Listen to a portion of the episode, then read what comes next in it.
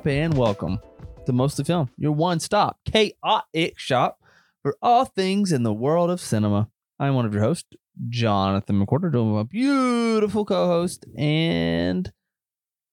No, I was gonna say lover, but that's, Nope. that's not true. No, Uh, JP Payton, hey, I'm gonna start the gate out right now with a Okay. really bad topic, bad. Yeah, Okay. inappropriate topic. Normally, I don't do these on the top of the hour, but it's very important that I have this conversation with you right now. So, if anybody who's easily offended, it's time for you to tune out for the next couple of minutes. The question is, as a straight male, which you are for the audience, correct? yes. Okay. Which one of these? We has a very big debate today at work. Which one of these Uh, is gayer? We're just not going to answer this. Well, no. I, I had to call multiple people, and No. it was a general consensus. So if you were in a situation, we're not going to answer this. I'm, I'm going to ask anyway: Is it gayer to perform a blowjob on a male, or to take it in the butt from a male? Which one would you view as a gayer act? Mm. Okay. Moving right along. What's up, guys? well, it was an interesting conversation, and now moving on from it, I'm piggybacking on it, but not inappropriately.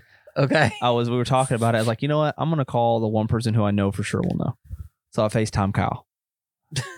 and everybody assumed that meant that Kyle was gay. So Kyle answers the question with confidence. And then I was like, wow. And Kyle's like, why's everybody looking at me that way? I was like, I told him that you were an expert. He's like, you know how Kyle is. He's like, he went from like that. He did like a frown. He's like the only person I know that can smile with a frown. Yes. Kyle's like, yeah. oh. Because he FaceTime. So everybody got to see his reaction. It was great. Uh, Kyle's got to be the one person, regardless of any time you you FaceTime, he's he's gonna pick up. yeah. Pick it- up. if I needed somebody, like if someone said, "Hey, you have to FaceTime somebody right now, and if they don't answer, you die," I'm probably Kyle. Kyle is very high up on that list. Yep. Kyle is just a is just a saint. Love Kyle. Uh, but anyway, what have you been up to in the last few days since we've seen you last? Man, just getting my heart crushed uh, by uh, some yeah, you lost, football. bro. Yeah, it's you okay. lost. It's over. I'm- It's I'm done. s- you I'm took s- a week one L. But listen, it's Thursday. It's a new week, you know? So by the time you're listening to it, it's Thursday, which means it's a new week. Um, Listen, everybody, it's been a great week one. I dominated Garrett. I tried to tell you that you needed to change your lineup, but I'm glad that you could be the that to Akon smack that because I smacked that. And uh, JP, Yeah. you also are that, and you got smacked by Dawson. So, uh, Casey, Alex, I'm praying for your marriage. Everybody else, uh, we'll see you out in the leagues. I thought that was. I'm gonna send that to the group as the league commissioner. Uh, that was a little fantasy football for our group there. So, anyway, um, yeah, I haven't been doing anything besides playing Starfield, and it is so good. I am obsessed. I am obsessed. I finally got my first love interest, uh, and she said she loved me too, and we're getting married. Um, so I'm very excited about that. Uh, have you gotten any further in Baldur's Gate? nope. It is, it's very bleak. You Very don't like your you don't like your options. I mean, just the, the time to play, it's been very bleak. So, I mean, the time to play is very very bleak. Like you haven't had time time for me, yeah. yeah. Oh, okay. Yeah, dude, you got to figure out your schedule I've been trying, man. because, like, I want to, like, I told you, I want to go. I want to go, like, have a beer. I'm not Like, like, I get to hang out with you on Mondays. right? Yeah. but it's it's also work. Kinda, Yeah. You know what I mean? yeah, Like, I want to go hang out and have a beer. I want to go to the damn brew house, bro. I've been to the damn brew house from forever. yeah, I want to go. I didn't know Nappy Roots was freaking playing at Paducah Beer Works the other night. yeah. I had to be told by the guy who lives in Gatlinburg that works down here. Like, I did. He goes, he lives at the W right now. I gotcha. Yeah. But uh, anyway, yeah, I was like, oh, dude, I used to listen to Nappy Roots. So yeah. I The want to go have a beer. I just want to hang out. But Thursday nights are the most inconvenient nights for your stupid worship nights. Yeah, practice. But yeah. I mean, I do Friday. yeah, lots of figure figure something out. Anyway, uh, so we watched a couple movies this week, Sure did. and you gave them both praise. I praise enough. Yeah, sure. Yeah, I mean, compared, this has been. A, I feel like this has been. So we watched Speak No Evil and Mandy this week, and you gave one three and a half and one four and a half. And on Tuesday, you were saying that you feel like you maybe could have given Speak No Evil a four. It's firmly Yeah. three and a half with a, with a potential to go up, not down. Yeah, sure. Yeah. uh, So uh, is it fair to say that if we hadn't done this spooky movie in review, you probably wouldn't have sniffed a few of these movies? Uh, Speak No Evil was always one kind of on my radar, and Mandy was one I was always hesitant to watch because it was it just kind of had a vibe that was like, oh, this is Mm-hmm. this is Well, gonna- cult, it's cult. It's a cult gore yeah, torture porn. It's also basically a musical.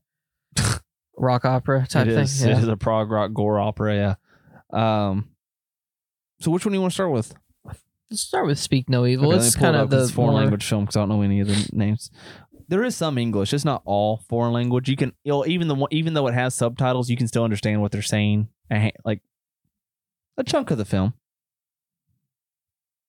Get it? Sorry. Speak no evil. Yeah. So I watched this last year for the first time, uh, which came out last year. Uh, it's directed by K- Christian Tafdrup. Christian Tafdrup, uh, director of four films: A Horrible Woman, Parents, and Awakening, which I know none of those other films. Um, but the big one is now Speak No Evil. It's really kind of pushed him into mainstream success. It's got a 3.3 Letterboxd rating. Um, you can stream it on AMC Plus or Shudder, uh, which I have AMC Plus. That's what I watched it on. Uh, which Shudder is included in AMC Plus, so get two for the price of one Yeah. there. Um, so uh, Letterboxd synopsis: A Danish family visits a Dutch family. Uh, they met on holiday. What was supposed to be an idyllic weekend slowly starts unraveling as the Danes try to stay polite in the face of unpleasantness. So, first things first, you know my daughter. She has this little rabbit thing we call Lovey. It is Yeah. exactly Linus, the exact same damn doll. thought about that. And the first time, okay, so let me set the backstory here. I mean that that is a very, very, very brief under characterization of what it is. Um, this family, this mother, Linus, or not Linus, uh, that's the rabbit's name. Bjorn, Bjorn, uh, Louise, Louise. Sorry, I literally exited out. Now I have every other screen. and Agnes. And Agnes. Yeah, Bjorn, Louise, and Agnes, uh, mother, daughter, father. They're on this like retreat in Italy, right? I think it was in Italy. Yes. And um, while while they're out there, they meet this family and this community. They meet them once before, like in passing, but they really get to know them at this communal di- dinner they have. Um, and while they're out there, the uh, the main guy Patrick of the other family and his wife Karen, they make this big toast. Uh, everybody, he's like a very charismatic, magnetic kind of person. Everybody kind of gravitates towards, especially Bjorn. And um, they really hit it off. They go have lunch the next day and then dinner that night. Um, and it all happens because she leaves her rabbit behind. So he has to go back and find it. In the meantime, that's when they, they meet again, invite him to dinner while they're in Italy. So now they have these private, this private lunch, this private dinner. The, they have a kid who's the same age, um, but he doesn't speak because he has, his name's Abel. He has some sort of, you know, g- genetic hyper. I can't remember what the word they Yeah. used for it was because, and you know this because Patrick, the dad, is a doctor, um, allegedly. Yeah. And so at this point, you have no reason not to believe him. Yeah. Um, so they have a great time in Italy. They get their addresses, they swap, they go their separate ways. Um, when they get back home, a few months have passed. They get a postcard from um, Patrick and Karen inviting them to spend a week with them or a weekend with them out in um, where did they live? They lived in Holland. In Holland. Um, which I remember they had some friends over, Bjorn and Louise did, when they were telling them about this invitation. Like, oh, that's a little weird. You don't know these people like, well, Mhm. he's a doctor. They have a kid. What could what's worse that could go wrong? Yeah. They're like, all right, yeah, sure, whatever. We're gonna go be rude not to, which therein lies the plot of this film. Um, knowing your no knowing your boundaries, people. You got to know your boundaries. Listen, I would not. I, Jonathan McWhorter would not found himself in this situation. Mm-mm, no, no. I'll be the first to tell you to piss off. Like, I am. I, I am not a people pleaser. I am not a yes man. I am not a do polite things for polite sake unless I know you personally and not trying to start something. But if I don't know you like that, like know you like that, we would have made it about well, me and Abby wouldn't have gone to the weekend to begin with. Yeah. And then B, we would have made it about mm, half a day with this couple before I was like, all right, we're out of here. Anyway, so I'm getting ahead of myself, but just wanted to lay, lay the groundwork there. So they get to Holland. They go out there. Um, they get to this house. It's kind of remote out in the middle of the woods. And it's a, it's a nice house. You know, there's a there's a the main house, two stories, and they have a lodge and like a little swimming pool, not a swimming pool, like a you know, I'm talking about that little hot tub they have in the other like sauna room. Yeah. It's wooded, it's recluded, uh, secluded. You know, it's a nice little place to be. Um, the only weird spot was the sleeping area for Agnes. It's just like a little mattress on the floor, which they weren't thrilled about. But instead of being rude and making a scene about it, they're like, okay, we'll figure it out. Another little strike against them. So as the day goes on, little little things they just start needling them with. Uh, like remember what happened on the first day? Uh, the first day, Well, the mattress was one, and then yeah, they show they they come into the kitchen and Patrick has been working on uh, this wild boar. and she Louise She- is vegetarian. Louise is vegetarian, but um, Patrick is like, no, you have to try it. insists Insists is like it's the best, and she she she eats it. Very reluctantly. Yeah, So he pushed, he tested boundary number Mhm. one right out the gate. And then boundary number two was like, hey, your daughter doesn't have a bed. She's sleeping Yeah. literally on the floor in a room with a little boy who you don't know. hmm And that was that was test number two. Um, trying to think, there was something else that night, there was all kinds of stuff that happened. The the like when the wife's taking a shower. Christian, or well, first the first they have the um uh the baby, the wife yeah the wife wants to they want them all to go out to dinner just but the adults. well they think it's going to be the kids uh louise finds out that uh the other karen i guess is her name Karen, yeah, um has a babysitter who's a grown man Yep. um in a van who watches them um and does not speak english or whatever and so they go off and that's whenever they have the dinner um which they get real drunk. They order a bunch of food. Then at the end, they dance and all this The very oh, promiscuously oh and yeah, for- like the, for- the the couple, not Bjorn and Louise. The other Yeah. couple's like basically like dry humping while they're dancing, Yeah, like, and for- and they're uncomfortable about it. with for for Dutch people to Dutch people are just very stoic, very Yeah. I don't mean a bad way, but like very dry, uh, straightforward. Um, and uh, yeah, to be in that position was very awkward. To to then at the end Yeah. of all that have to pay. Yeah, that's what happened at the end. He, uh, Bjorn and them ended up having to. They invited so Patrick and Karen invited Bjorn and Louise to dinner. Yeah. and then it's like basically, hey, we're gonna order for you because you don't understand the language. Which Louise was obviously like, hey, I'm vegetarian. He's like, Yeah. yeah, okay, yeah, we got it. You're not vegetarian. You're uh, You're pescatarian pescatarian because you she would fish. eat fish. Just slowly picking and needling them down. Like they've already crossed Yeah. like eight boundaries here, um, in like the at less than 24 hours they've been there. Yeah, Um, so by the end, they, and then Bjorn ends up having to pick up the tab, um, which was super expensive because of what all they ordered and did. Um, so he's a little drunk, or is he drunk? Patrick driving on the way home, swerving all over the road, and he turns on this like crazy metal music and like blasts it as loud as they can. To which Louise is like, "Can you please turn it down?" And he won't do it. He won't do it. Then she screams at him, "Turn the effing music down." Finally, he does, but just for a minute, then turns it back up. Um, kind of lecturing them about music, just random non- nonsense, just disregarding them doing what they want for all the way home. Then when they get back home, uh, is this the night they have sex, Louise and Bjorn uh, yeah, it's after after the dinner? after the dinner. So Yeah. they talk about how weird the dinner is. She goes to the shower. She go, oh yeah. Yeah. So this is the night she's in the shower. So Louise is in the shower after they get back, and um, she hears somebody come in, and they're he's brushing their teeth, and it turns out it's not her husband, Mhm. it's Patrick. Why Patrick in there? He's his own bathroom. Which they never confirmed that. Yeah, you see the shadow. It's not the hair. It's not Bjorn. That's oh all you yes, see. that's right. Yeah. Uh, so like Patrick is in there knowing that she's taking a shower, brushes his teeth, doesn't do anything weird, just brush. Well, that is weird, but you know what I mean. Yes. Doesn't do anything like like doesn't try to get in the shower or anything. Just you know, brushes his teeth. Another Denied you. boundary there.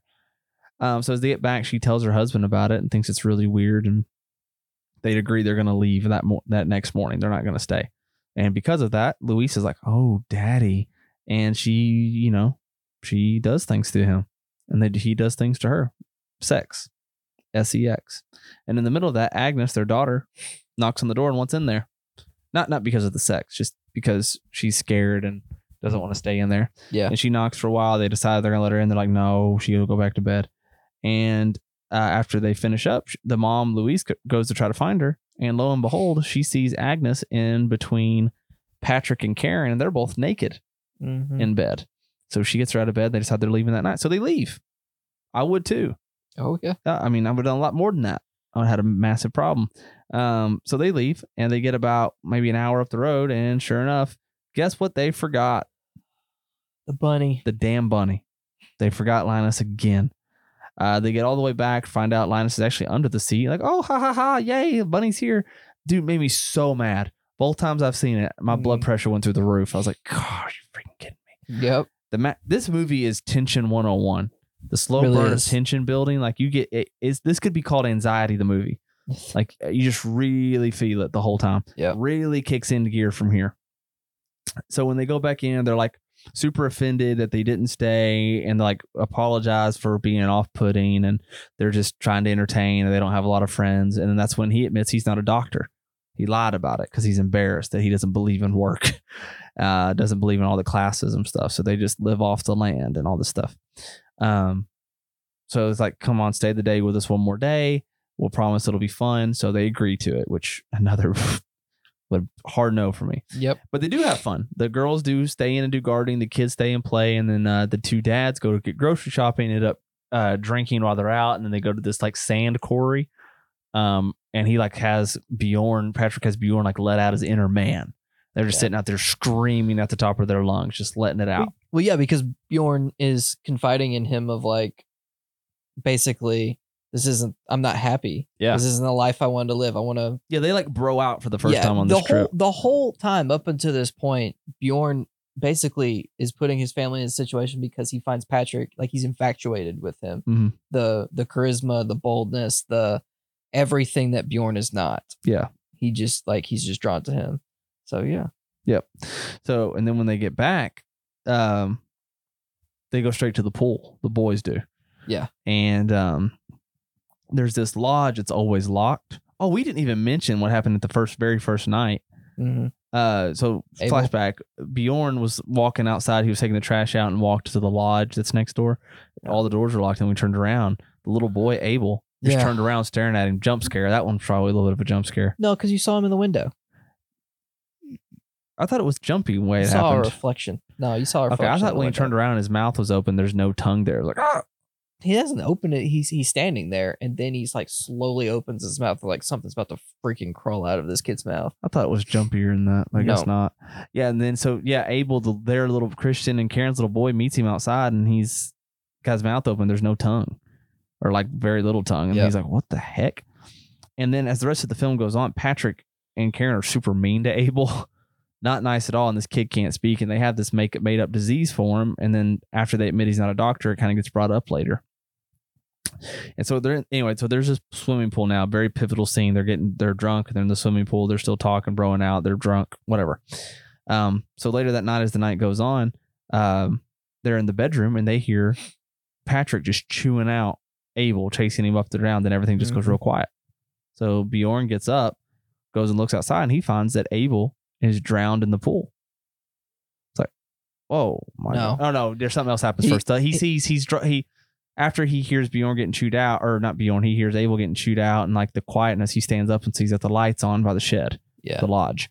So he walks next door to go in there, and the door's open. Yeah. So when he goes in there, he sees like hundreds of cameras and f- f- Polaroids all over the wall, and he goes into this back room, and he's literally hundreds and hundreds of postcards all over the walls and different pictures taken of families that they've met on these different vacations. And Yeah. in each picture is taken, Patrick and Karen are with a new kid, a new boy, a new girl, a new boy, a new girl until they find theirs and they see their pictures on the wall. So now he's freaked out, obviously, real bad. Like, oh, we're gonna get the heck out of here finally. And Mm-hmm. when he walks back out past the pool, he sees uh, uh, Abel's body Mhm. face down, dead in the water.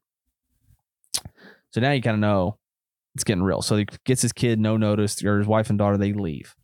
Um, Which, at this time, why not just tell the wife? Yeah, Why not tell the wife? huge. Yeah, I guess not to cause panic until they got away. I don't know. Not Yeah. I don't know. I would definitely have. Yeah. Or if obviously he wanted them to find it, so and my Mhm. mind would have gone to that too. well, yeah, because whenever he's walking to the cabin, like when he's making his way, we Mhm. see Patrick yeah. kind of in the background. Yeah.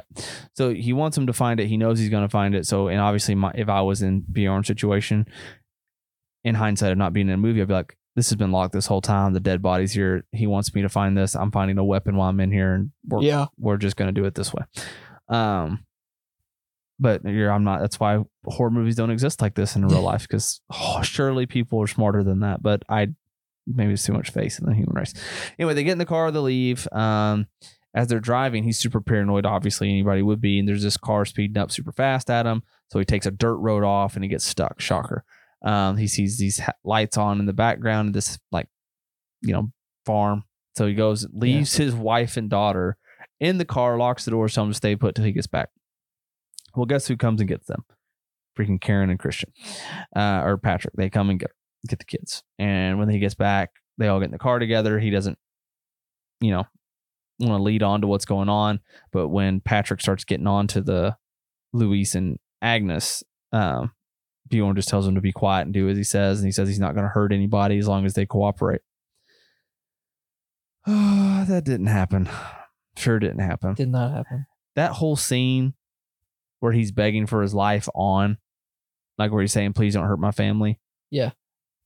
Is intense. And like I cried a little bit, a little bit. Not like tears, tears, but like that scene where they park and they take Agnes away from the family is brutal. Yeah. Like they they make kind of like funny games. They make you sit with that scene for a long time, with the, everybody screaming and prying the daughter from the parents' hands, knowing what's about to happen next. Yes. Um, it's it, it's brutal. And then so yeah, they they park the babysitter from earlier in the film is the guy who comes and takes the girls and they cut out their tongue so they can't talk and explain what happens Yep. and the, to the next time they go do this. So, um, they're they're traffickers of some sort. We don't know really what, um, or why, Yeah. well, because they just kill and start over. They're just, I guess, just messed up people, obviously. yeah. So, um, anyway, after they kidnap the daughter, they strip the uh, Louise and Bjorn down naked and have them walk into the sand court from earlier, to which they begin to stone them to death, very brutally. Yeah. Uh, yeah. very very brutally and graphic and then it sits there you just watch them die and then uh the movie ends with them right back in italy or Patrick and Karen. with the with bjorn and louise's daughter with no Yeah. tongue and now they're going along with it but it does give you a little bit of a tinge that louise is gonna or agnes is gonna No. i got i got the vibe that agnes is gonna let let it out No. No way. why not Because I mean, she's she's a little older she's than the brainwashed. Yeah but Mm. how long time how much Doesn't time know. has passed Doesn't know any better. just Prob- stockholm syndrome Yeah. Doesn't know any better. But that that's that's a very very sped up version of the film. Yeah. Um, I feel like I captured all No, the that key- was that was key that was all the highs. Like it was good. so. What are who? What are Patrick and Karen? I th- I think they're just traffickers. But they're not doing anything with these kids. Yeah, that's though that's probably we don't know that. So the kid the kid's tongue is cut out. Has to be has to be stitched up somehow. So like without going into unnecessary detail on a podcast about this, like there's plenty of plenty of things that could happen. Mm-hmm. Um from that point, they use the child to lure other children. So as far as time frame, all this, I just think it's one of those plot holes that the director writer chooses not to explore. So They could harvest the organs of the adults that they kill too. they could do a lot of things. I just think it's uh I'm glad they don't show any kids sex stuff, man. I thought that's rough. where I thought that's where we were going. So can I be honest? Mhm. The scene, like Which one? the car scene. Which car scene? I mean, with taking the daughter and all that, like Oh, it didn't. Really, oh, it hits me hard. Yeah, It hit me hard last year because I just had Violet, yeah, And maybe. now that- and this year it hit me hard. like, I, now that Violet can say things like "No, Daddy," Yeah. oh gosh, bro, I would. I get, and I get that having, I get having a kid all like changes that, but even Well, Even, even, like- prior to a kid, that stuff bothered me though. even like how it's played out though, it felt super obvious. So like the tension. Obvious how? I mean, you knew what was happening. I thought it was executed well. Yeah, I thought the first moment that Patrick like lashes out at Abel was like, oh, this is this is either false or like like a a tell of of Oh yeah, I thought the I thought the movie played its cards very very quickly. open. Yeah. yeah. openly. You knew what was going on. Yeah. Hence the I, I think the title and then obvi- I thought it was obvious from the beginning who was who. I don't Sure. I don't feel like it ever kept that. I don't think it meant to. I don't think it ever. Yeah. I the the main thing that that I was impressed with that probably is undersold just with how the story plays out is how the relationship between Bjorn and Patrick is is is shown Mhm. because again it's like a you know it- the dude just wanted to be like Patrick and like they go on this this trip to Italy. He comes back and immediately you know he's like um he's depressed. He's not happy with his life. He's longing for something. And Yep. then this postcard shows up. Um and yeah it's just uh it was pretty sad honestly. I was i was i was more upset about you know that whole that whole dynamic. So. Yeah, I no, I agree. So, what scene stood out to you the most? Because like oh the the two there, there's three big like movie parts in this film. Like, oh gosh, yeah Abel with the tongue outside was a big like Yeah. whoa moment for me. The final s- scene of the well, the the scene the stoning scene yes was was huge, and then the um, I thought I thought the dragging out of the daughter getting kidnapped in the car. I thought that was also pretty impactful. Yeah Uh, the metal the the car scene on the way back from the dinner was pretty good too with the metal music. yeah i would say it's it's either the abel scene because The tongue, it was unsettling yeah Mhm. that was honestly the most unsettling part for me yeah, Um, but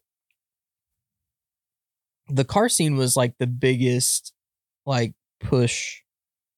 Well, that like the whole dinner scene because that's whenever he confronts her about being a pes- pescatarian. yes. Uh, which was hilarious because Which what a sketchy place to eat too.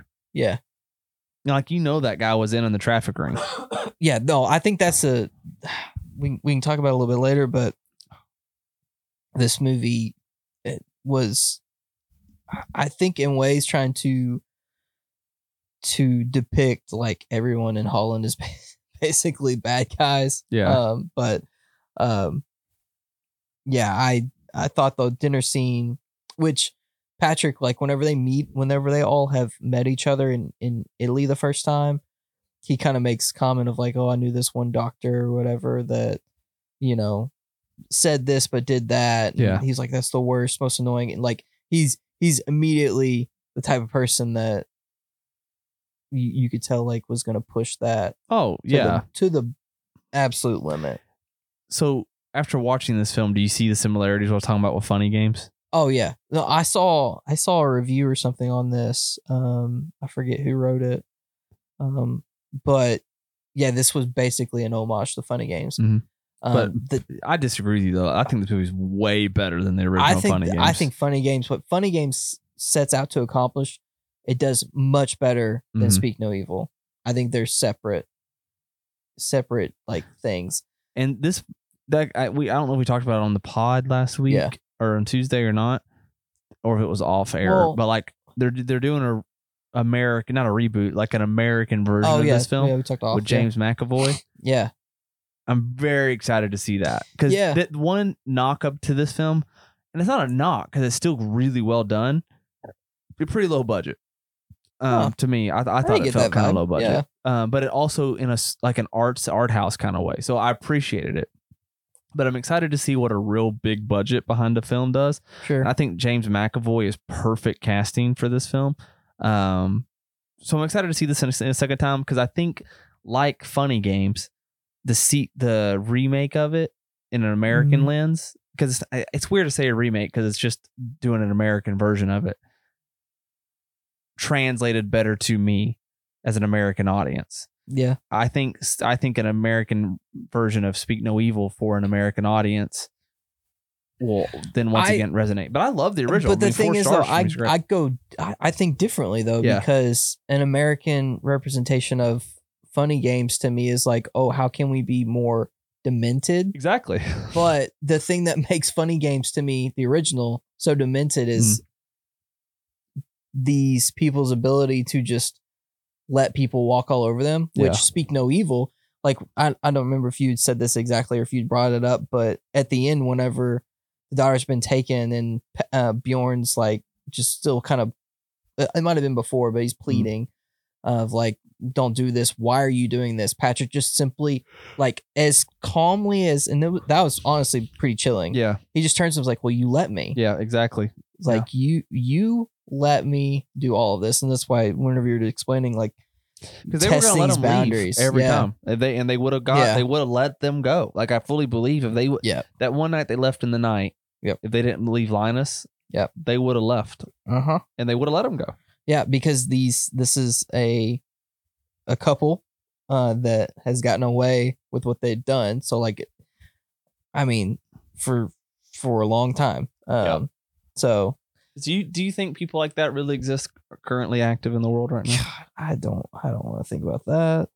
Well, I know Sound of Freedom. I mean, I know people like that exist, but like Yeah. this kind of stuff, like No, sure that- I'm sure, I'm sure they do. I can't. I can't. I can't believe that. I can't believe that, Makes man. me sad, bro. Yeah. But uh, yeah. Anyway, I really enjoyed Speak No Evil. Um, I'm glad you did. So, foreign language film was a win for you. Yeah. But I don't have anything else for this film. No, I've uh yeah, I was happy. I was happy to uh experience this. I was happy to know there wasn't uh, anything too crazy um going on in this one. No, I, I feel like I've I've, I've front loaded these where you're they're they're acceptable. Mm-hmm. I don't think you're gonna have a big issue with a lot of these.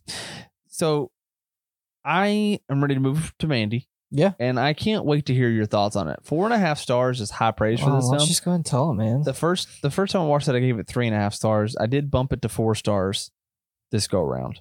Bro, Um, I think we're just we're watching and appreciating different things. I'm well, half star below you. That's it. Now, it would seem like, based on if you've been listening to this podcast for 57, 58 episodes, that or 55, I don't know what we're at, a lot, Mm. um, that I would be five star Nicolas Cage in a demented horror movie. Like, oh, this is great. Yeah, But something about it still just holds me back. It bumped it up. Maybe next year I'll be at four and a half. maybe. But this year, I'm at four. Um, so let me pull up the uh, old Letterboxd here. So Mandy's a 2018 film directed by Panos Cosmatos, so we say his name, which is who is the director of. Um, oh, he's not the director of Color Out of Space. I thought he was. Uh, Beyond the Black Rainbow, which Is I he would the writer? love to watch. Um, no, he's not. What? Why do they show this movie together? I don't know. Hmm. Uh, he's got a new movie coming out too called Necrocosm, and he's in the he's got the viewing Guillermo del Toro's uh, Cabinet of Curiosity thing. Anyway, as a director, it says the Shadow Mountains, 1983. Red and Mandy lead a loving and peaceful existence, but when their pine-scented haven is savagely destroyed, Red is catapulted into a phantasmagoric journey filled with bloody vengeance laced with fire. Uh, so yes, this is an uh, Nicolas Cage, Andrea Riseborough film with uh, Richard Brake, Bill Duke, and Linus Roache. The only real names I know. Uh, Yeah, I, I didn't know hardly any of the. Yeah, those are the only ones I these know from that group. Now Richard Brake, that dude, you remember him from um, Barbarian? He's the guy that's underground that kept. Oh, yes. yeah, that's him. the- He plays a lot of dad. weird, creepy people in films. Yeah. Um, he's worked with Rob Zombie and stuff in the past. So, long story short, this movie uh, is Nicolas Cage, uh, Red, and his wife Mandy are. It is his wife, right? I think so. Wife, lover, whatever. They Partner. yeah, they live in like a very secluded part in like um, a mountain range area, and Nicolas Cage is like a lumberjack, really good with a hammer and a- or an axe, chainsaw, all that kind of stuff. That's how the movie opens. And they live in a really, really nice house, but it's isolated in the middle of this this forest, you know. Um, and the first part, like twenty minutes of the film, are just focusing on their love, their cuddles, their they're watching movies and eating, relaxing, you know just just their love, but also setting the tone. Like as each minute passes this film, the dread builds, even if you're not noticing. Like there's just Yeah. a lot of leading up to it, and to the point where one day Andrea Riseborough's character is walking down a road, is noticed by these this weird, obviously cult kind of van and cult leader, and um, they decide that the, the their Jesus character, uh, which is played by Linus Roache, um, Jeremiah Sand, decides that he needs Mandy to be a part of their cult, and not only that, he needs her to be like part of his bevy of women.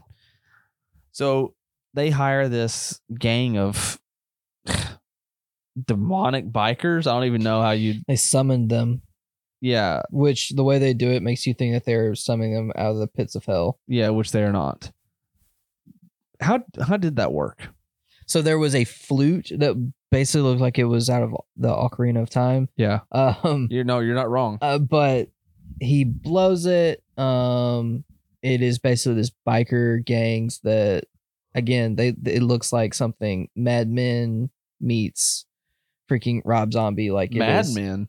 Or not Mad Men, Mad Max. Oh, I was like, Yeah, Mad Max. I don't remember any Don No. Drapers. Yeah, Don Draper, man. He goes on an acid trip in California and he just never comes back. Um, yeah. So they they basically, um, the cultists h- are basically paying them to to to steal, um, Mandy. Yeah, Um, but they have to sacrifice one of their uh one of their followers. Um, And they do. the little blood. uh Goldilocks boy Yeah. who was creepy just by being. I don't know. Yeah. Like I did not like him. He made me feel uneasy, yeah. especially in that scene in the window where he's like reaching in and they pull him back into the fog. Mm-hmm. And- that was the blood for blood. yeah. Here's the, also the thing: if you are sensitive to strobes, this is not the movie oh, for you. Oh, that was honestly I'm gonna that- say the high the high point of this movie. It's the freaking lighting Oh, in it's it. amazing. That Oh. although I will say the night they went to take Mandy, that scene where they take little boy Yeah. blue, that was almost too much strobe for me. I was like, nah. golly, I want to get nauseous. Luna, uh uh-uh, uh, uh come here right now.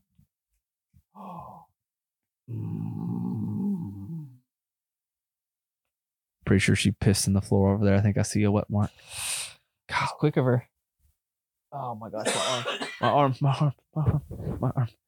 Um. So anyway, so the night they they summon this biker gang, they're gonna go get Mandy. Why can't the cult just go take her? I don't know, but they They, are not they're they're not strong enough to do that.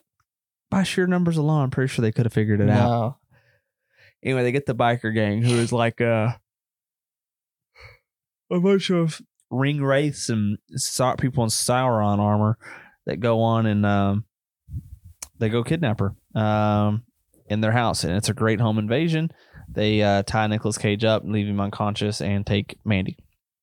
Mandy wakes up, um, and the two women of the cult, I can't remember their names, they give her like some hallucinogenic acid or whatever, Uh, put her on, then let a scorpion or some sort of wasp stinger that and it puts his venom in her, makes her trip balls even more. And what happens next is wild. Uh, they decide, or Jeremiah saying the cult leader's like, "Hey, baby, I'm I'm pretty close." Isn't that what happens next?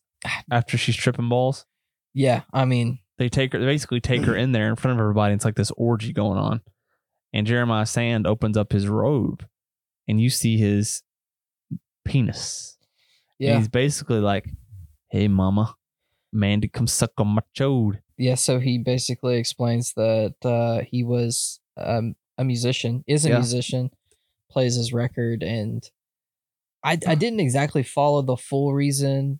Like who did he who did he meet? Like basically he had this encounter to where whoever he encountered, whether it's God, Satan, who who knows? It's Jesus. Jesus? No, he It says was Jesus. It's Jesus. Okay. it was This is one hundred percent. Well then take it away then, because I No, no, no. I don't know where you're going, but it was Jesus. It was like real, like yeah, he's just explaining why he basically has assumed this position as a cult leader, basically because Jesus has, uh, ordained him. yeah, basically said he he Mufasa'd him uh, wherever the sun, whatever the sun touches, it is yeah, yours. it's, it's his, including Mandy. So he unveils his clothes, and you just see his his cock dangling there. Yeah. And instead of being like, "This is my only chance to live," you know, feed me that cock. She's like, think that's exactly what happened, but "No, no, I'm saying the music is playing. Yeah. Instead of being that way, she's like, ha, ha, ha, ha. well, the music's playing it's Yeah. his, and it's like I don't know how to explain it. It's not what you would have expected, no. um, especially for the whole tone of this movie. Like this is this movie is very metalcore, like And there's a lot of metal in it. a lot of metal. Um, this is like I don't know, like I don't even have a good description of the type of band.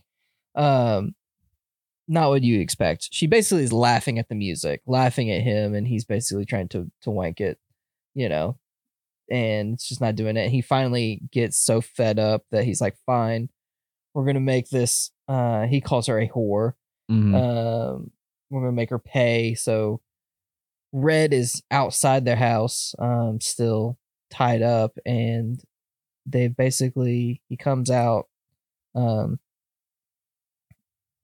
jeremy whatever his name is um yeah jeremiah comes out to red and basically tells him you know she's a big whore um Yep. there's no there's no use for her and so we'll show you what you know we do to people like that and they basically have uh, killed her put her in a bag and burned her Uh, well, right they take her back. Yeah, take her back to Red and burn her alive in front of Red. Yeah, and then they leave. And instead of killing, which they should have just killed Red too, because Mhm. 101, you don't leave the uh, mourning husband, wife, whoever, no to then pick up the pieces. Because then, guess what?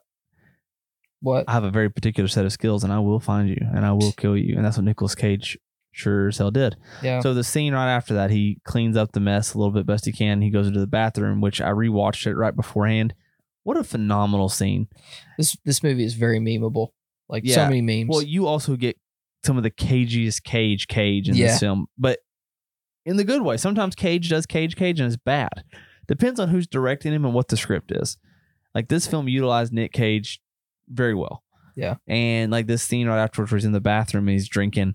Um, you just get unhinged Cage for about I don't know two minutes straight of just him just going on and screaming and readjusting. It's it's fantastic. Great Cage.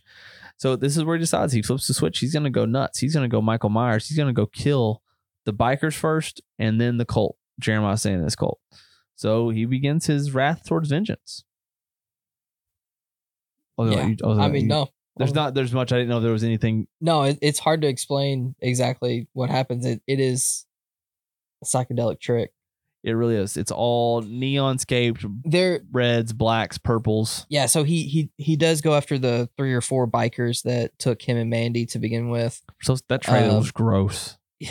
yes um he finds a goo in a mason jar Mhm. and chooses to drink it for whatever reason i'm the only reason i can think of is he's injured um he's low on life points and so Yeah. he's needing a Sometimes boost you just gotta he just gets a look big at it that snort way. of cocaine and and the a big snort's an underrated. He like throws he his does throws his face He into the does. cocaine, and then he gets double cocaine later as it all blows up. yeah he uh so yeah he basically forces himself on a trip and takes out the rest of uh jeremiah's crew which again it's just You get the best Star Wars, non Star Wars metal moment though with the chainsaw fight. really star wars I got some lightsaber vibes, man. Like the last duel, I had a great time with that chainsaw fight, bro. i mean it was just a very well choreographed it uh, really was, and the music, the music overlay with it, yeah brilliant. i uh i love seeing the pu- the pupils dilated though like absolutely Yep. insane uh Yep. to watch um yeah we finally though whenever he he kills jeremiah hmm um so he takes out all jeremiah's members and finds him basically in his his church and he he basically i mean for lack of a word lack of better words uh smashes his head in Oh yeah, he sure in does. the most like gruesome way as if nothing else was gruesome enough oh, this film was a bloody massacre the whole Loved time. it. Bloody good i time. loved it So, you know, it's just a revenge. This is a very straightforward wife gets they live together in its little happy little place. Wife gets kidnapped by satanic cult. Satanic cult kills girl. yeah Husband goes on revenge. Very simple. Yeah. What about this worked so well for you? Four and a half stars. I mean, that's some so praise, man. first of all it's a two hour movie Yep. this feels like at least this feels like a 90 minute movie max like in, on premise alone the way that you just described it 90 minutes Yeah.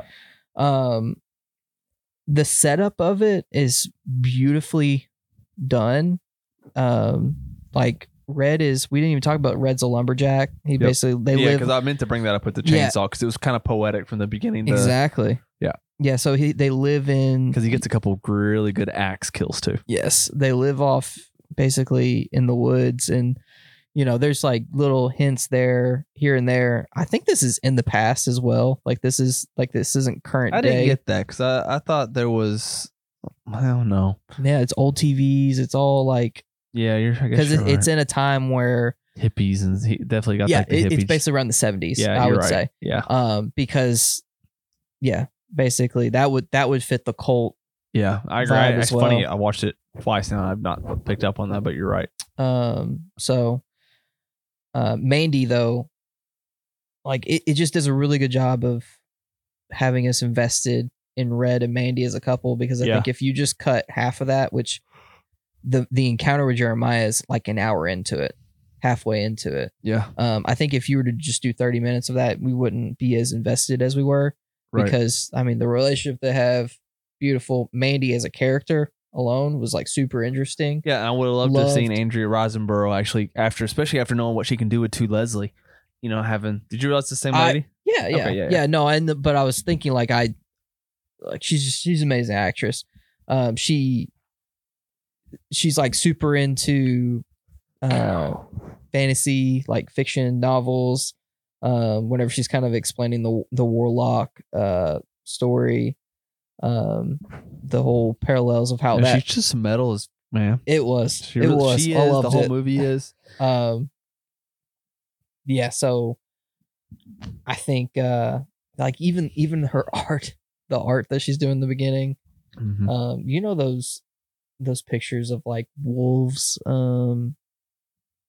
How you, you lift your hand up randomly? I just think you're like gonna, Dude, it ask hurts something. so bad. You just need to right rub it. Listen, you just need to rub knuckle knuckle in there. Just it's gonna hurt. It's gonna hurt like crazy, but it'll go away.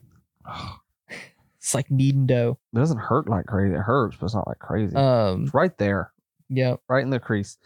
I Mm. should have stretched. I didn't stretch either. I also didn't plan on doing a hundred. yeah. all the way up to my shoulder. Pull your fingers back. I can't. I can't do that on a good day, let alone a bad day. Ah, I'm stretching here. That's what. Ah, it's not a sexual moan. Ah. right here feels like everything's tearing and dying. yeah. Anyway, I'm sorry. Continue. No, I mean, I just loved having that time. Um, it's honestly visually the most uh, oh man, it's the most beautiful. Like what um what this director is able to do the last half of this movie is impressive alone, but just like the the visual side of what we're seeing in the first the first hour, um, I would rewatch that alone. Just- Elijah Wood's the producer on this. Did you know that? Yes. Yeah. Yeah. I, I was uh I didn't expect that. Um I don't know the full connection. Um, but I mean good for him. Um yeah. What else you got? Well, I'm trying to see who the cinematographer is. Oh, Benjamin. Loeb, Yeah. who did After Yang, Pieces of a Woman, Sick of Myself, Dream Scenario. Oh boy. Two Nick Cage movies. That's exciting. I can't wait to watch Dream Scenario. It's got a 3.7 on Letterboxd right now, too. Mm. And then when he finished Saving the World, that's about all I've heard of. But yeah, no, Mandy is just it is a really good time. It's got your it's got your horror and culty elements, but it's also really just nails like the slasher Yeah. revenge kind of vibe. Uh you get some of the to me, some of the best on screen movie kills you get. Like I mean, Nick Cage just goes on a blood blood soaked rampage and it's fantastic. Um yeah, I can't recommend Mandy enough. Like Mandy is prime spooky watch, uh, maybe even a little bit closer to Halloween.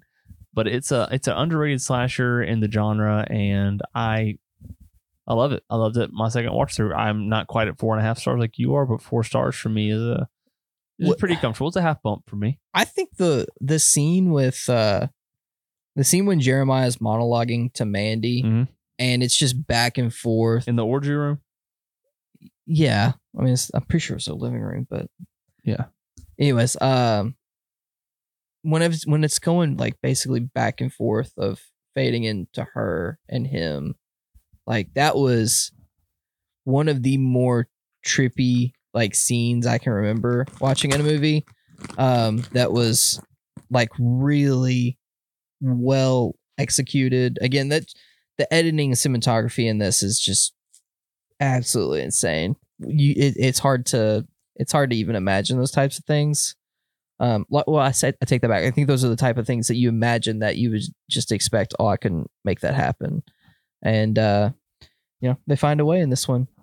I have to hype myself up for Sour Warhead every time, Mm. but I love them after the sour goes away. You need, you need a kick. I do. Mi- you know, you get sour jaw. You know what I'm talking about? Oh about? yeah, yeah. You pucker up, man. Oh, you just are you chewing that? That's very loud. Yeah, there it is. Mm-hmm. Woo! I love a good sour warhead, but man, wow. So what? you, you can make it. You need a sec. Oh, I'm good. What's your uh? What what was your favorite moment in this movie? Then, whether it be an intimate moment, a kill, a comic relief, like what did it for you? The chainsaw scene, At the one of my very end? favorite Yeah. fight scenes Yeah. in most any movie I've ever seen.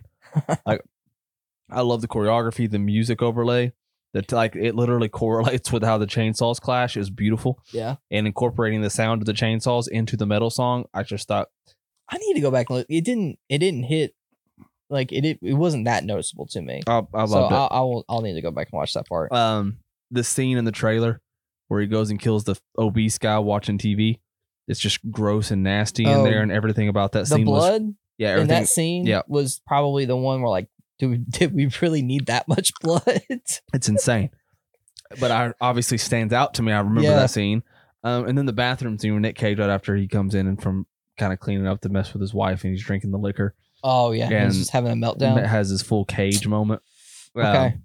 it's great. And then the first the first scene with Andrea Riseborough in the um after she's been kidnapped and they do- dose her up with the eye Yeah. and the sting of the Yeah. like wasp. I thought that scene was really good too. Okay, that was a lot. Uh, let me think about mine then. I've got, I think the um the I'm, I mean, I'm chewing away from the mic. it's still gonna pick it up. I don't think so. Cully. Fine. I've got uh dang. For a four and a half star film. It there's so much to pull from. Mm-hmm. Um Yeah, I don't know. Um What was your favorite kill then? favorite kill was probably oh Jeremiah. Um that head smash was like Yep. something out of scanners. Yep. Um like the angle, the the flashing lights, the I mean just such great practical effects.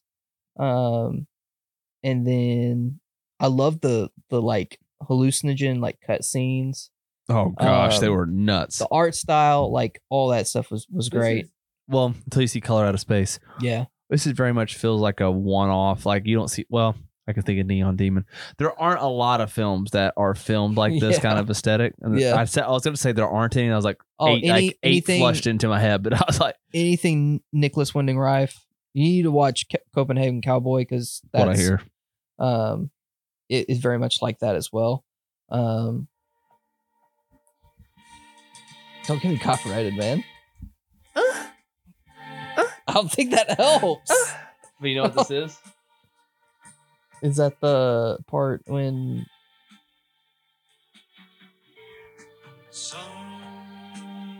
the I don't- opening of the film i Oh yes. I just loved Okay, take it away from the Yeah, mic so we don't get that- freaking. that opening.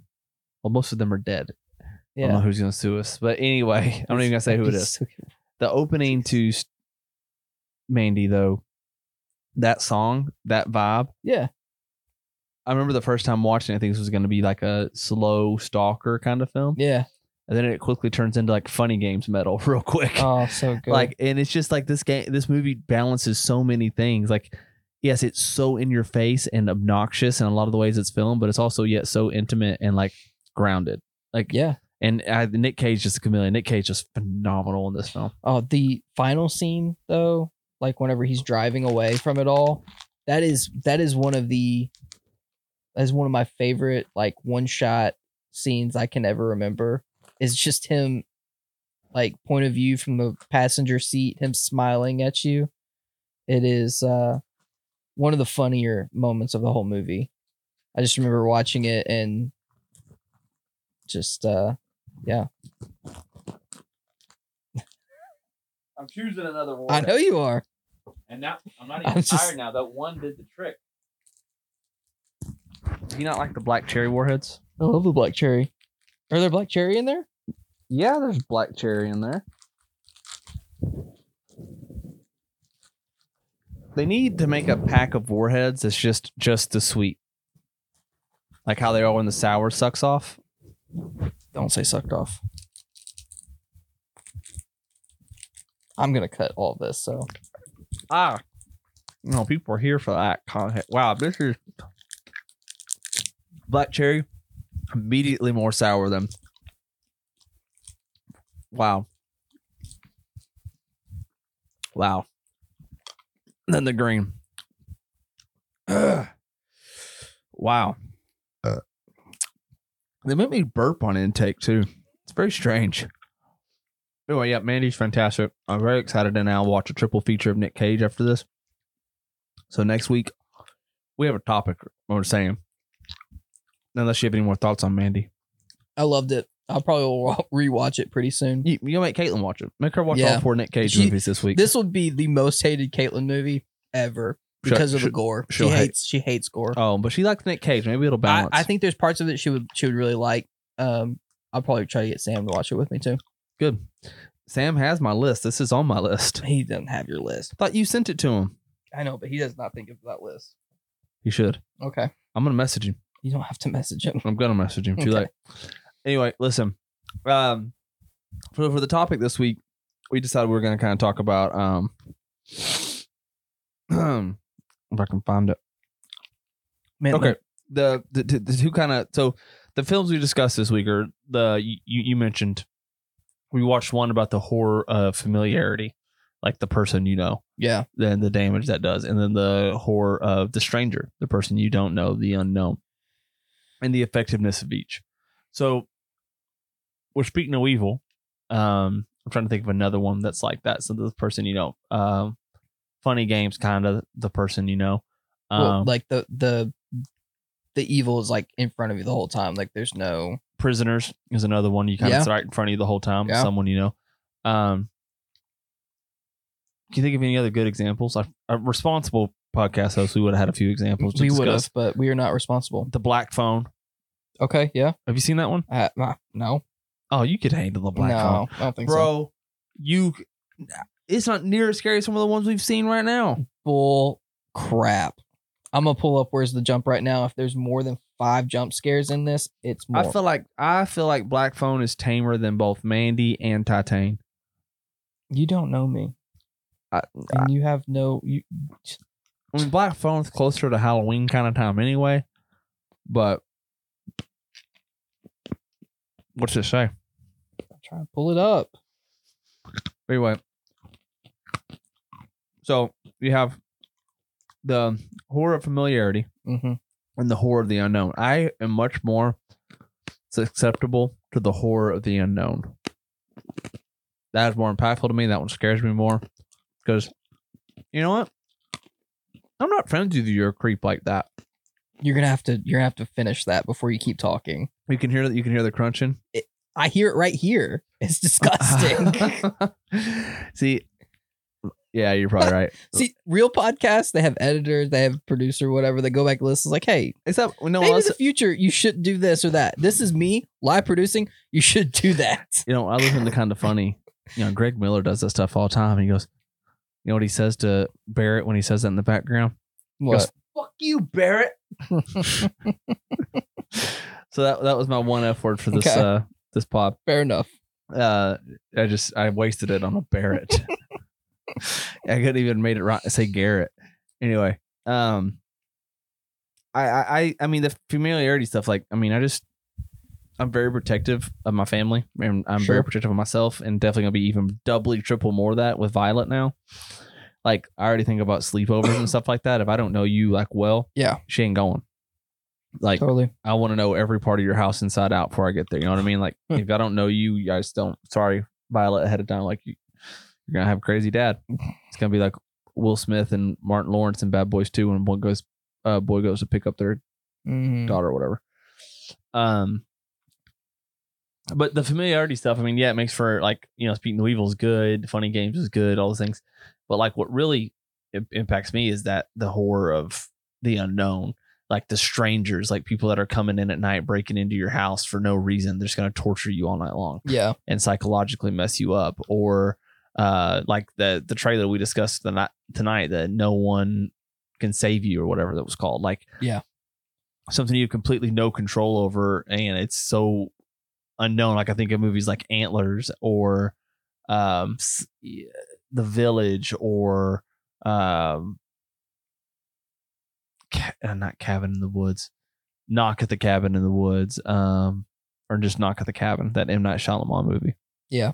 things that are out of your control that you have not see coming that are completely unknown you can't prepare for but are you know real real situations. You think of i even think of like uh disaster movies. Like i think of like greenland with um Gerard Butler. It's not a horror movie at all barely even a thriller but like what would we do if all of a sudden the government alarms went off and we had an hour Yeah. to take shelter because the world was ending or what would you do like if we're trying to like you go downstairs and there's three people in the kitchen with masks on I would. s- I would pee my pants and crawl on the floor.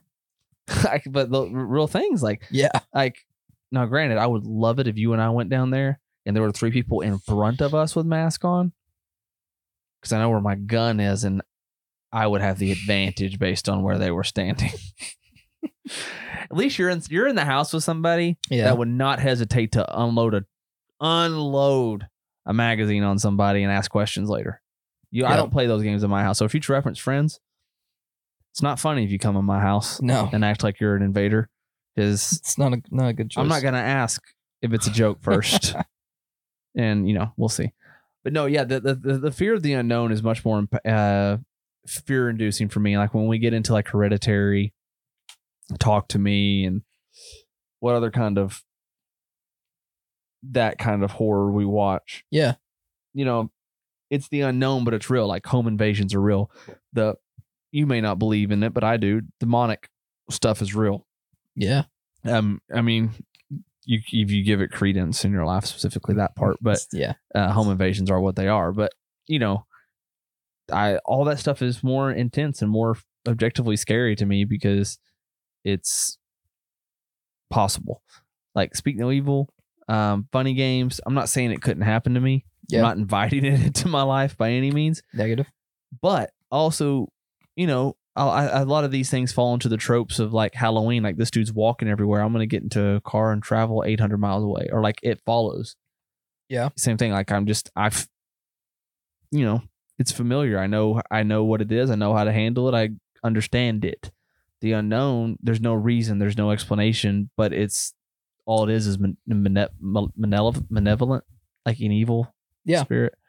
Yeah. Uh, malevolent spirit just or person that just wants nothing but to see you suffer. That stuff freaks me out way more. Huh. Okay. I think for me though, like yes to everything you just said, because that's like why I don't normally get into scary stuff. Uh, we talked about this a while back when uh Skinamarink was kind of like blowing up. Did you see it? No. Um You need to. you say this with everyone, every one of them. I I know. did- well, you know, Skinamarink one you could watch with Yeah. friends Yeah. safely. Like it would probably it would probably be encouraged because like actually I don't know. here's as long the- as they don't talk. Here's the thing. Yeah, that's the thing. If someone if you watch that movie with somebody who You're has being to pro- distracted and or like, projecting their thoughts into Yeah. it out loud, it's gonna take away from yours. I watched it alone yeah, in the dark terrifying, with my own thoughts. Terrifying. I got a lot going on up there. Yeah, exactly. I did not like Yeah, I actually cuddled Luna. yeah. See, that is again. We'll probably talk about this more. as We get into scarier stuff, but Bo- for the longest time, Babadook was the scariest movie I'd seen in a while. I know, but the unknown of I like mean, it's a scary movie. I don't want to yeah, discredit that. no, it is a scary movie. I, No. I still will lay in bed at night and sometimes like look up the ceiling and you know See her. still yeah uh but the idea of of like the unknown the possibilities of what could actually the worst possible thing is one thing um i so like as far as what you're what you're asking of you've asked me in the past of like like i'm i might not be against scary movies it's just finding out like what i actually like Mhm. the idea of of like funny games like um you know like speak no evil what else have we watched recently that was um what are the movies that we've watched recently We watched Alien and Freaky, yeah Titan and Funny Games. Um, yeah titan as well like that's more body horror mhm. but it's also the the the quote unquote bad person or scary person was revealed like the first five minutes Mhm. um and then Magic and Us. yeah magic as well Us like, is the closest to a like a sh- horror film that we've watched so far. Like a like a real real Yeah. horror, like intensely scary moments. Yeah. Um, yeah, I forgot we watched Us. Wow. Um, yeah, I just I am more prone to to be more scared in those um the stranger aspect. Um, I think the familiarity side to it, there's just more there. I do think though, there's more enjoyment out of the familiarity because there's more background, there's more character development, there's more chances to to really give shock Yeah. and awe. Whereas the other one, you kind of rely on shock and awe. Yeah. Um, jump point. scares kind of sell you. You don't. They don't have to be clean, proper, thought out for the sake of plot type of thing. So Yeah. Yeah. No, I it. agree. Um, we need to watch The Strangers this year too. The Strangers is uh, is that a home invasion type one? Yeah, Scott Speedman and um, not Evangeline Lilly. What's the girl's name from. Lord of the Rings? Balls. Steven Tyler's daughter, Liv Tyler. Oh yeah. Yeah. She's in that one. Mm-hmm. They're the main two, Scott Speedman, and yeah, yeah, we're gonna start tripling up in a couple weeks because It's been hard for me to watch this movie all the time. I yeah, want- I know I I was stressed was- today because I woke up this morning. man. I was like, man, he hasn't watched. Well, you sent me that snap wherever you were ra- eating, whatever. Yeah, because I work in. Yeah, I, I am too. And now I'm actually like unfortunate. No, not unfortunately. Like I'm Yeah. not most of the time. I'm not just dicking around all day now. Yeah, I actually like got making controversial vi- videos. yeah, they took it down. they finally took it down all the way. It's just not there anymore. Uh, I was asked to make that one. I was asked. hey, It's fine. It is what it is. You can't win them all. You know. Uh, they they sent a salesman to make a service video. That's that's the problem. that's the bad. Yeah, You don't do that. yeah. You just don't do that. I stick to sales. My sales ones go over really well. The other one did not go over well at all. Yep. I thought. well, uh, Turns out the service manager he did some digging. It sounds that they thought uh, we were insulting the service people. Yeah. Which who people read way too much into stuff, bro. Like in general in life, whatever. It's just that Marshall County coming out of you. Half these people weren't Marshall. Oh yeah, I mean that that's that's just my accent. Listen, when I'm out and about, man, I Nobody has any frame of reference. That's all right. That's what makes it that much more exciting. Listen, when I'm out talking, wow, my voice doesn't go that high. I, don't know. I, now that I can't, I don't know if I can do it on the spot. Like when I'm talking to somebody they're real country, but yeah, man, you know, it is one of those things. It's just like every once in a while I'll throw Just something. let I'll be slip. talking normal and then let one slip. You just get lazy. no, it's purposely.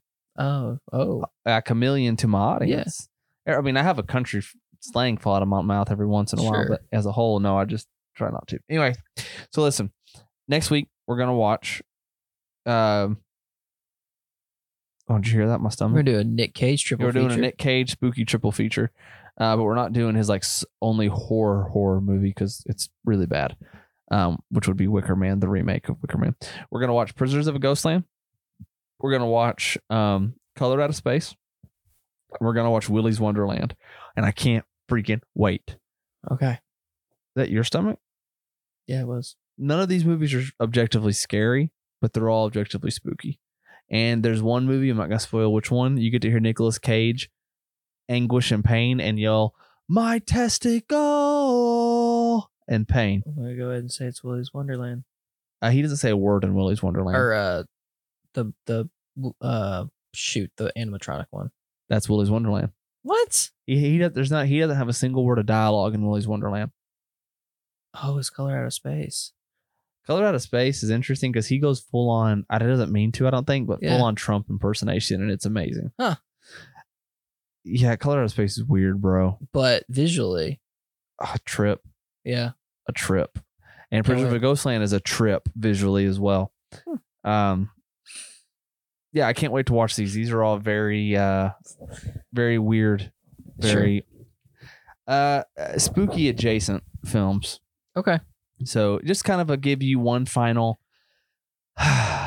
before because next one we're I'm, I'm just bending you over no mercy All after right. next week. So, um, yeah, you got anything else?